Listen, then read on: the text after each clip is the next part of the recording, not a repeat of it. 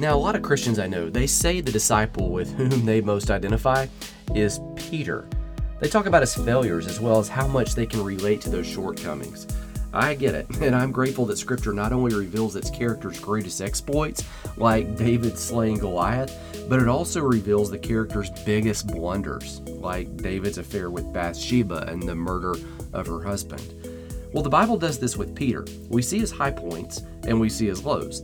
The problem is, well, we identify with the lows, all which come from a, now get this, a pre-saved version of the disciple. In other words, we wrongly identify with the pre-redeemed version of this hero of the faith. Now, let me explain that, and that's part of what this talk is all about. For sure, to understand Peter, you can't just look at the Gospels, which is what we often do. You've got to look at what happens to him after the cross. It's the cross and the resurrection that changes everything. Now think about it. When we present the message of the gospel to unbelievers, we don't point them to the birth of Christ. That's the beginning of the Gospels. We point them to his death on our behalf. We show them the cross. So in this talk, we'll take a look at Peter in the Gospels, but we'll also look at Acts and his epistles. And in the end, you're going to see this twofold reality of this. Number one, confidence in Christ. Peter learns who he really is, and that knowledge changes everything for him. And number two, Christ working through him. The more Peter lives from who he really is, the more he expresses the life of Christ through him. And that means my goal for you in this talk is this, that like Peter, you will, number one, discover who you are in Christ and develop that confidence in him. And then, number two, you too will live as Christ, even doing the things, get this, that Jesus didn't do when he was here. After all, he said this, that we would do greater works than he did in John 14:12, something that you're going to see Peter clearly tapped into. That said, let me bring back this graphic. I'm going to put it in the show notes. I brought it to your attention really in a previous talk, and so I want you to take a look at it. And I want you to notice the arrows. Jesus is in the middle, and what I said last time is he reveals the Father. He shows us what God is like, and not only does he reveal who the Father is, that's what we learned in Talk 1 of this series, he reveals our identity too, which is what we're about to learn. And so there's an arrow from him to you.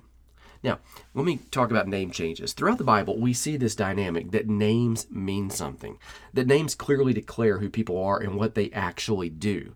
The problem is that in the Scripture, sometimes people have the wrong name. Their name doesn't accurately reflect what they're designed to be, who they're designed to become. And so there's a destiny for everybody that Ephesians 2:8-10 says, it was imparted to you, it was declared over you by the Creator, this great thing that you would show up for before time began. For an example, take Abraham. The first time we meet Abraham, and he's referred to as Abram. That's in Genesis 11:10 and following. Now that's a great name. It means exalted father, but God has called him to more. So he adjusts his name to Abraham, which means exalted father of a numerous people. That's slightly better. You see that in Genesis 17:1. Sarai, his wife, is another person whose name was changed to reflect the destiny God had for her. Again, she had a fantastic name, Sarai, princess lady. But God had a greater purpose for her too. Having carried the stigma of childlessness through her entire life, in her 90s, God began to refer to her as Sarah, a similar name which also means laughter or joy. Through the birth of her son Isaac, the stigma of barrenness would be gone, and she would experience a happiness of fulfillment that she hadn't yet known. You see how that works? Well, Jesus meets Peter early in his ministry, and true to form, Jesus completely changes his names too. Here's the snip from John 1:42 where it happens. I'm going to read you the English Standard Version. Jesus looked at him and said, "You are Simon, the son of John. You shall be called Cephas," which means Peter. That's it. It's the first time Jesus encounters the fisherman, according to John, and it seems completely insignificant until you get more info. Now, here's the more that you need to know. The name Simon, it literally means reed, twig, shifting sand. In other words, if this man behaves in any way related to what he's been named by his parents, it means that he is undependable. He might change from one moment to the next, unreliable. He will likely say he's going to do one thing, but then do the exact opposite. Unstable. His emotions might throw him off balance. Jesus affirms this is exactly what Peter has been like. You are Simon. But Simon is not who this disciple is destined to be. Jesus relabels him. And turns out Jesus gives him a name that is the exact opposite of his given name. Jesus calls him Peter, that is, rock. And whereas you can't build anything on quicksand, rock is stable and steady. It's what you desperately want. And remember this, Jesus gives Peter this new name the first time he meets him. He literally speaks destiny into him when he does, long before there's any evidence that Jesus has accurately labeled him. So, that brings the problem. The problem is that Peter is anything but a rock for the next several pages of Scripture. It's not like he's all bad. Rather, he's shifty. He's like his name, like sand. He bends like a twig, like Simon. For instance, think about this. Peter's the first guy to walk on water. That's Matthew 14:22 and following. Jesus approaches him and the disciples. He's striding across the waves during a storm. They all think he's a ghost, even though he suggests he's their master. Well, if it's you, Peter says, tell me to walk on water and I'll do it. That sounds like great faith, doesn't it? It looks like he's about to live up to that rock identity. Well, Peter takes a few steps on the water and he sinks. Save me, he begs. I'm drowning. Alas, he's back to shifting sand. He gets another chance, though. One day, Jesus asks the disciples who people say that he is. So the rumors immediately come to light. Some say he's a prophet that's come back to life, like Jeremiah or the prophet Elijah. This is in Matthew 16:14. Others say that he's a ghost or a reincarnation of a religious leader who is revered and then murdered, a la John the Baptist. Again, Matthew 16:14. Now, if we look throughout the Bible, you learn that Jesus' identity, it was always questioned. That was nothing new. So let me give you just a footnote. Religious leaders in that time, teachers, they presumed that he was demon-possessed. That's in Mark 13:22. Other Jews thought that he was a Samaritan, meaning he was a half-breed, half-Jewish and half-Assyrian, meaning he didn't have the credentials to lead a religious movement according to them. That's in John 8:48. Some argued that he was, here's the word, a bastard, that he was no legitimate child, some nameless father, perhaps even a soldier or something, John 8:41. And then, of course, there were family members who thought that he had simply lost his mind, that he was insane. That's Mark 3:22. Now, amidst that, Peter, looking very much like a rock, again, all these questions, he proposes the correct answer. He says in Matthew 16:16, you are the Christ. You're the Son of the living God. Now, that's remarkable because we consider that the only others to get the answer correct, it was actually demons. They're the ones who knew Jesus was going to destroy them in their works, if you read passages like Mark 1:24. In other words, Peter communicates spiritual insight during this moment. Spiritual insight that, according to Jesus, can only be revealed by the Father in that moment. And it sounds like he's moving in the right direction, but no. Just a few sentences later, Jesus outlines his plan, how he'll travel to Jerusalem, how the religious elite will betray him, and how he'll be executed. This is Matthew 16:21. Now, I know this. I know that you and I know the end of the story. We know that Jesus tells them that he'll also rise from the dead.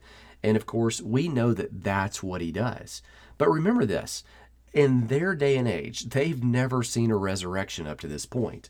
They have no way of understanding what Jesus even means. So what does Peter do? Well, he goes into the shifting sand twiggy mode. He actually rebukes Jesus for suggesting that he's about to die. And he's so adamant about it that Jesus actually has to tell him, "Get behind me, Satan." Well, there are other examples of this shifty behavior too. You probably remember, for instance, that Peter was the singular disciple who told Jesus that he wouldn't abandon him as he faced the cross. Even if everyone else leaves you and I have to die with you, I'll stay, he declared. That's in Matthew 26:33 and 35. He appeared to live like the rock Jesus declared he was, until he fell asleep, while Jesus asked him to stay awake and keep watch so that he could pray. He did this not once or twice, but 3 times. That's Mark 14:37 through 41. And then when those soldiers came with Judas to capture Jesus, everyone, including Peter, the one who said that he would die with him, they fled for their lives. Mark 14:50. Now, to Peter's credit, he later returned to the courtyard where Jesus was being mocked and beaten. We don't know how long it took, but it appeared that his fortitude might emerge until people began questioning him, that is. Time after time, he denied that he knew Jesus. In fact, when a young teenage girl approached him about their relationship, he repeatedly called curses down upon himself in order to suggest that he had no connection to the Messiah whatsoever. Matthew 26, 69-74. Now, we could go on. Peter made it first to the empty tomb, but then locked himself in a room later that evening for fear that the Jews who crucified Jesus would come kill him. This happened after the resurrected Jesus appeared to him, according to John 20:26. And then Peter returned to fishing a few weeks later in John 21:3. The language used in that verse doesn't suggest that it was a one-time recreational activity either, but that he actually returned to his former trade, permanently abandoning his post as a disciple. It makes you all wonder, what did Jesus see at their first encounter? What did he see in people that no one else saw? After all, in every instance throughout the Gospels, Peter appears to be more like Simon than the Peter that Jesus has declared. Well, here's what I see. After Jesus ascended to the throne, something shifted for Peter. He began living as the person he actually is or was, rather than the person that we had seen. For instance, in Acts 1:15, Peter stands up during the middle of the prayer meeting. He suggests that everyone select a replacement for Judas. Now, that's a small step, but he clearly begins walking in leadership capacity. He anchors the fledgling group during what could be a really confusing time for them. Then, just one chapter later, the Holy Spirit descends upon the band of Jesus' followers, and a crowd comes near them to learn what is happening. Peter stands up. Peter delivers a sermon. Now, the result is that 3,000 people come to faith, according to Acts 2:14 and following. This is all the more remarkable because the people didn't come to hear him preach. They came because they saw the Spirit moving upon the disciples, and they wrongly supposed they were drunk, according to Acts 2:13 and 15. In other words, his speech began from a point of contention and correction with the crowd that wasn't necessarily for him or for his message. This was not a Sunday morning service with a captive audience that was hoping to hear something inspirational to carry them through their week, in other words. In the next chapter, Peter continues walking in his actual identity as a rock. As he and John approach the temple to pray, a lame beggar looks at them, hoping for a donation. Peter speaks the famous line, "Silver and gold have I none, but what I do have, I give you." Then, "In the name of Jesus, rise and walk." With that, and without even praying, Peter heals a man, according to Acts 3:6. This causes such a commotion that the religious elitists, they arrest Peter and John, and they command them to stop preaching. Now, that is something a sandy twiggy Simon would have likely conceded to. He would have stopped, but Peter uses his trial as a platform to speak even more about Jesus. You see that in Acts 4, 8, and 19. Yes, he preaches during the trial. By Acts 5, people recognize the power Peter exudes, and they know his daily routine. They begin positioning anyone who needs to be healed in a place where he will pass by, simply so that his shadow might fall upon them and heal their broken bodies. Acts 5:15. Incredibly, this is something we never saw Jesus do. But remember, Jesus promised that his followers would do greater things than he did in John 14:12. Remember that? Now, in short order, the Sanhedrin, that's the religious committee in Jerusalem, they toss a few of the disciples in jail. It was driven from jealousy, as you might imagine. In the middle of the night, an angel appears in prison, opens the doors, and sends the disciples back to the temple courts to preach. Of course, Peter leads the way. When questioned as to why he preaches when specifically ordered not to do so, Peter begins preaching again. This garners him a flogging in Acts 5:40, which he rejoices to receive, expressing honor to be counted worthy of suffering for Jesus. Incredibly, Peter later even raises a woman from the dead. Now, I love this story because there's a subtle nuance that most people hardly notice. Let me show you the scene, and then I'll point it out. This all happens in Acts 9, 40-41. I'm going to read the English Standard Version to you. "But Peter, he put them all outside." That's the mourners. "And then he knelt down and prayed. And turning to the body, he said, 'Tabitha, arise.' And then she opened her eyes, and when she saw Peter, she sat up. And he gave her his hand and raised her up. Then calling the saints and widows, he presented her alive." Now notice that he first put all the mourners outside. Back then, it was common to show families how much they were loved by bringing people in to cry out on behalf of the deceased. I'm sure it made people feel loved, but it could be loudly distracting. This is likely why Jesus once emptied a room in the same way in Mark 5:40. Peter, he removes this distraction. He invites everyone to stop mourning for a moment as they file out of the room.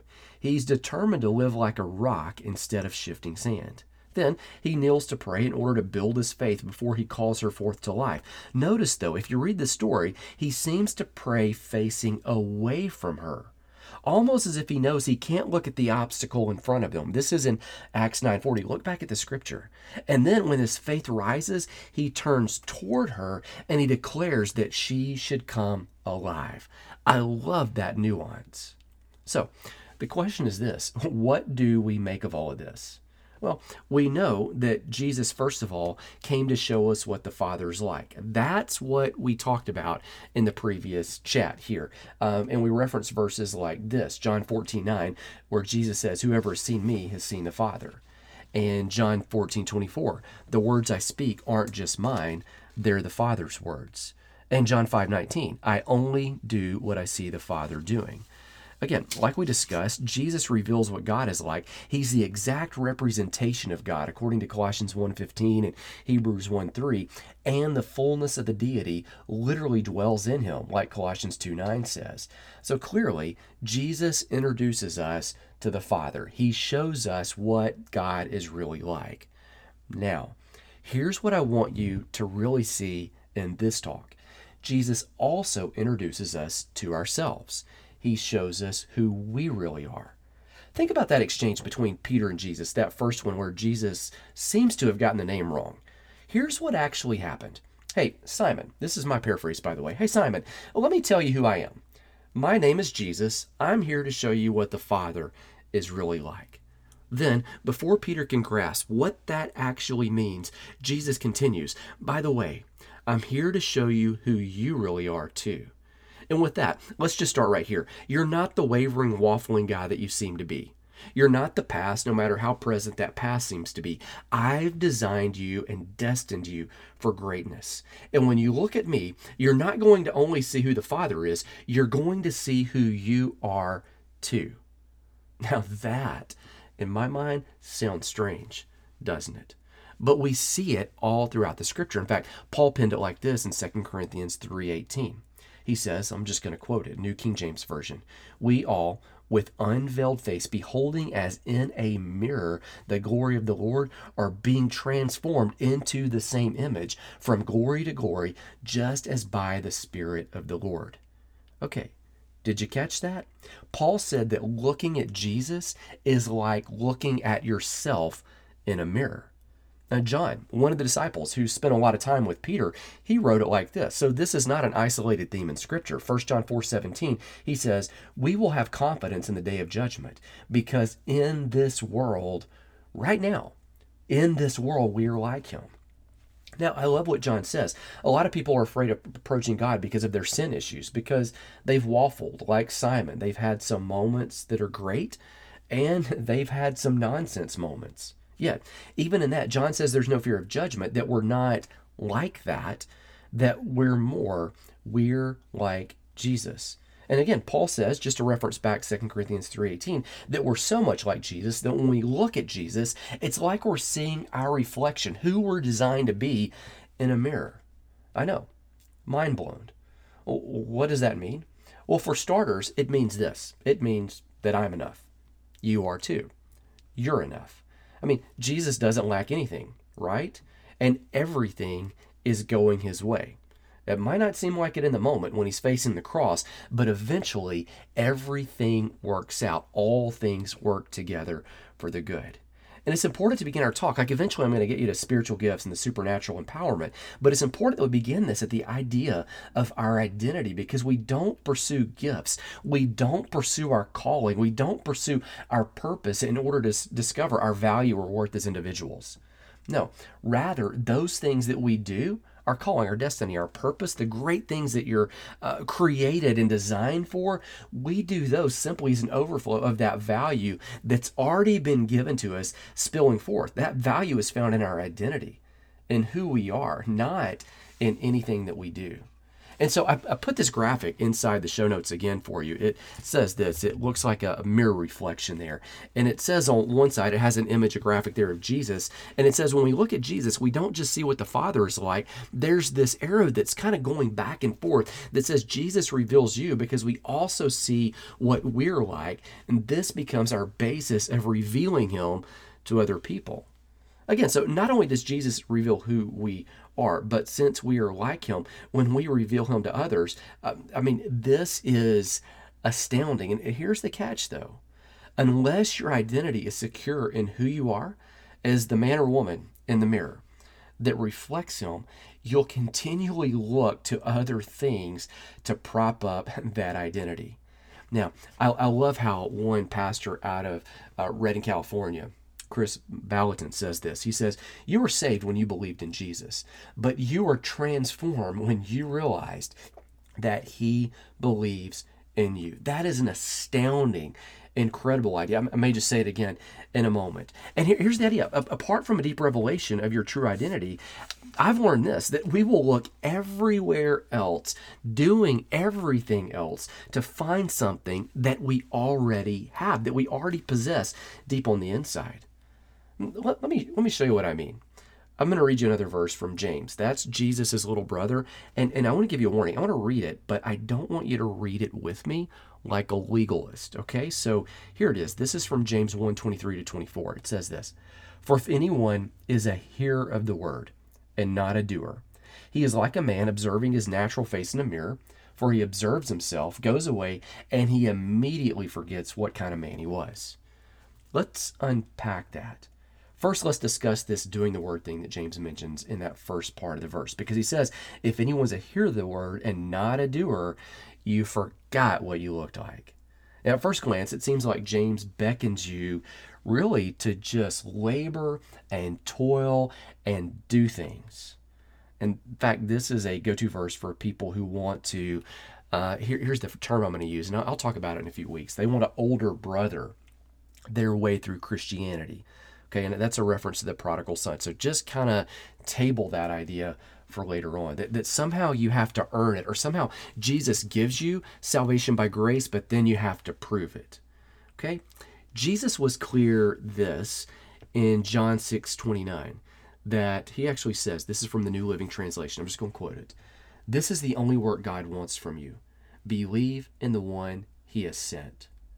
Okay? The work you need to do is to believe that when Jesus says you're a Peter, that you're actually a Peter and not a Simon. That is, you're actually a rock and not a sliver of sand. Okay? Back to that quote that Chris Ballatin said, "You were saved when you were believed in Jesus, but you were transformed when you realized that he believes in you." Okay, so second, let's discuss the mirror part. That sounds familiar. That language comes from, or we see it in 2 Corinthians 3:18. We see it in 1 John. Let me ask you this question. I bet that if I showed you a picture right now, if I just texted it to you, or if I showed you on the wall, if you're over at my house, I have a lot of pictures in the front lobby, foyer, whatever you call it in the house where you first walk in, the entrance. I bet that if I showed you, if I had a picture of you right there and I showed you, I bet that you would recognize yourself. How? Well, because you've seen yourself in a mirror. You know what you actually look like. I mean, even little kids recognize themselves in family pictures or on camera reels of your smartphone. You know, they are the first person that they look for in any picture. And honestly, as adults, we really do the same thing. We look for ourselves first. There's no way we'd be confused about what we look like, right?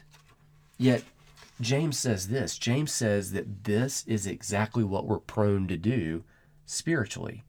He says it's the same, essentially. In the same way that we don't forget who we are physically, he's telling us we shouldn't forget who we are in Christ as new creations, as his image bearers, as people whom he's called forth to greatness.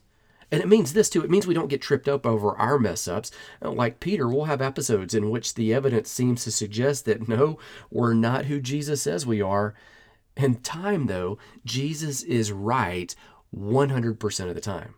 Furthermore, it means this: we don't get sideswiped when others don't live up to who they really are either. We continue like Christ, calling forth the image in their mirror. That means that sometimes we even see that image in them before they do, and we get to speak that life over them. Now, I'm going to end it about right here. But there's something, let me just kind of allude to the next talk. There's something mystical about Christianity that we've got to discuss. It's this mirror thing, and it's far more radical than what you might think. So our conversion story, it doesn't begin at the moment that we say yes to Jesus. That is, salvation doesn't begin the moment we make a profession of faith, or whatever it's called in your unique church or denomination. Well, maybe let me say it like this. It actually does, yet it technically doesn't. That's kind of doublespeak, I know. Here's what I mean. The work of Christ has been so overarching and all-encompassing in your life that the Scripture tells us that He not only changes you in the moment, He actually transcends time and space and does something to you in the past, as in the way back past, the thousands of years ago past. And I know this is going to blow your mind again. It does mine every single time I see it. So here's what I want you to do. I want you to catch your breath. I want you to soak in for now the grandeur of your true identity, that when you see Christ, that you see a reflection of who you're designed to be. And He calls you who you are even before the evidence might suggest who you're designed to be. And then when you're ready, we're going to come back in the next talk, and you're going to learn more about the amazing work that Christ has done into you. Here's my prayer for you now, is that the Lord would bless you, that He would keep you, that He'd be gracious and shine His face of favor upon you, that you would realize that you are not the past, even if the past is so almost present, that you would realize that you're not even the stumbles that you're probably going to make in the future, that your identity is settled, and wherever you find yourself now is not who you are, that the who you are has been settled